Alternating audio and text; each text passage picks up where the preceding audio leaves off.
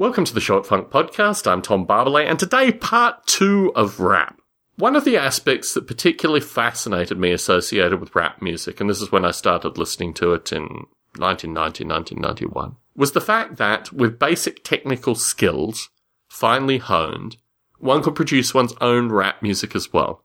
The ability to take samples, to scratch records, to hone lyrical skills, to mix drum beats, all these kind of things were skills that you could pick up if you wished to invest the time.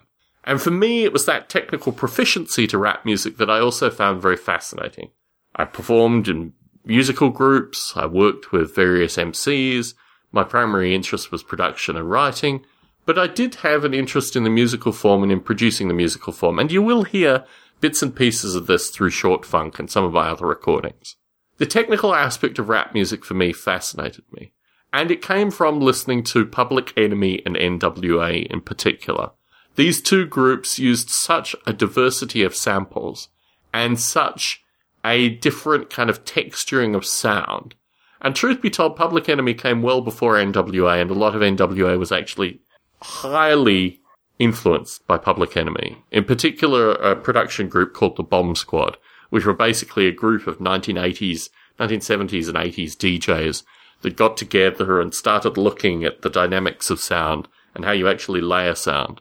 And when you listen to a Public Enemy album, particularly one of the probably first three or four Public Enemy albums, it is designed to be actually confronting. It's designed to sound like noise, to sound like harsh noise and confront you as a listener. And this I found fascinating. It immediately eliminated a predominantly female audience and focused on a particular kind of male audience that was interested in message behind noise, which sounds very curious. But actually, if you listen to some of these Public Enemy records, they are acoustically very assaulting. And although obviously you've got, you know, heavy metal, death metal, thrash metal, all this other kinds of stuff, which is also based around noise, the tonality and the blending of uh, multi-frequency noise and a variety of other textures were pretty uniquely Public Enemy at the time, picked up in some regard by NWA, but pretty uniquely Public Enemy. And I was fascinated by this technically. I was fascinated by taking different samples, taking different loops, playing with this notion that you could create almost a wall of sound. Not in any way to be Phil Spector-esque, but that was the idea that what you were doing was actually creating a wall of sound that coherently through some parts musically held together and through other parts were just intentionally confrontational. And this I found fascinating. This ability to mix sound together and create, you know, a gestalt, something more than the sum of the parts, was something that I continued to tinker with through a majority of the 1990s, culminating with my two CD releases, Isle of the Apes and Mind Monkeys and Perfect Beats. I often lament that had things have gone slightly differently, ultimately, if I hadn't found the success that I found through the Rushkoff article, I would have gone back to Canberra, Australia and put six months into recording another CD.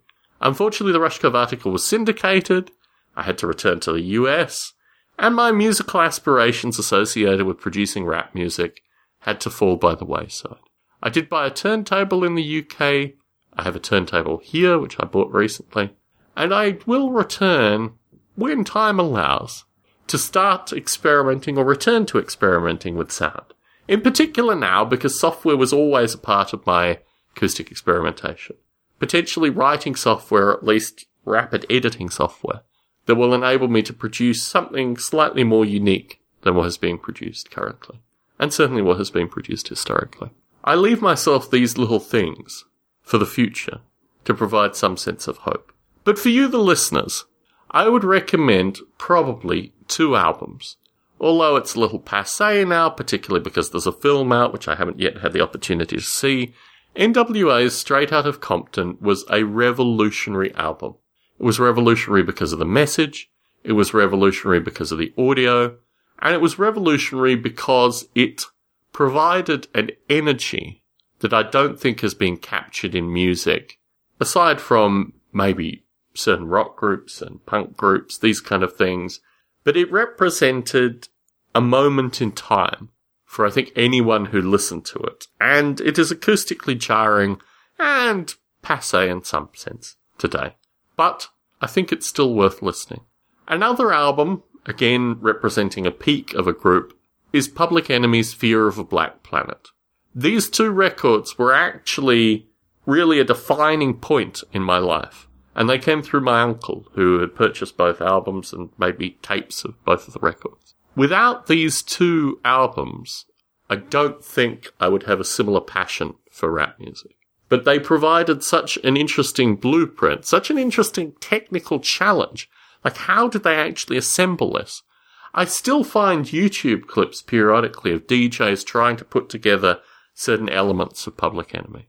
And when you go on a site like WhoSampled, which enables you to put in songs and see the vast quantity of samples that make up each of the songs, you start to realize that this is a time that probably never would reoccur. One of the things that contemporary rappers do, contemporary producers do, is that they will hire musicians for extended periods of time to create sampleable music. But nothing is quite as organic as the real world of audio in terms of finding real world out there samples, as opposed to getting musicians to play music with the hope that you might find a sample.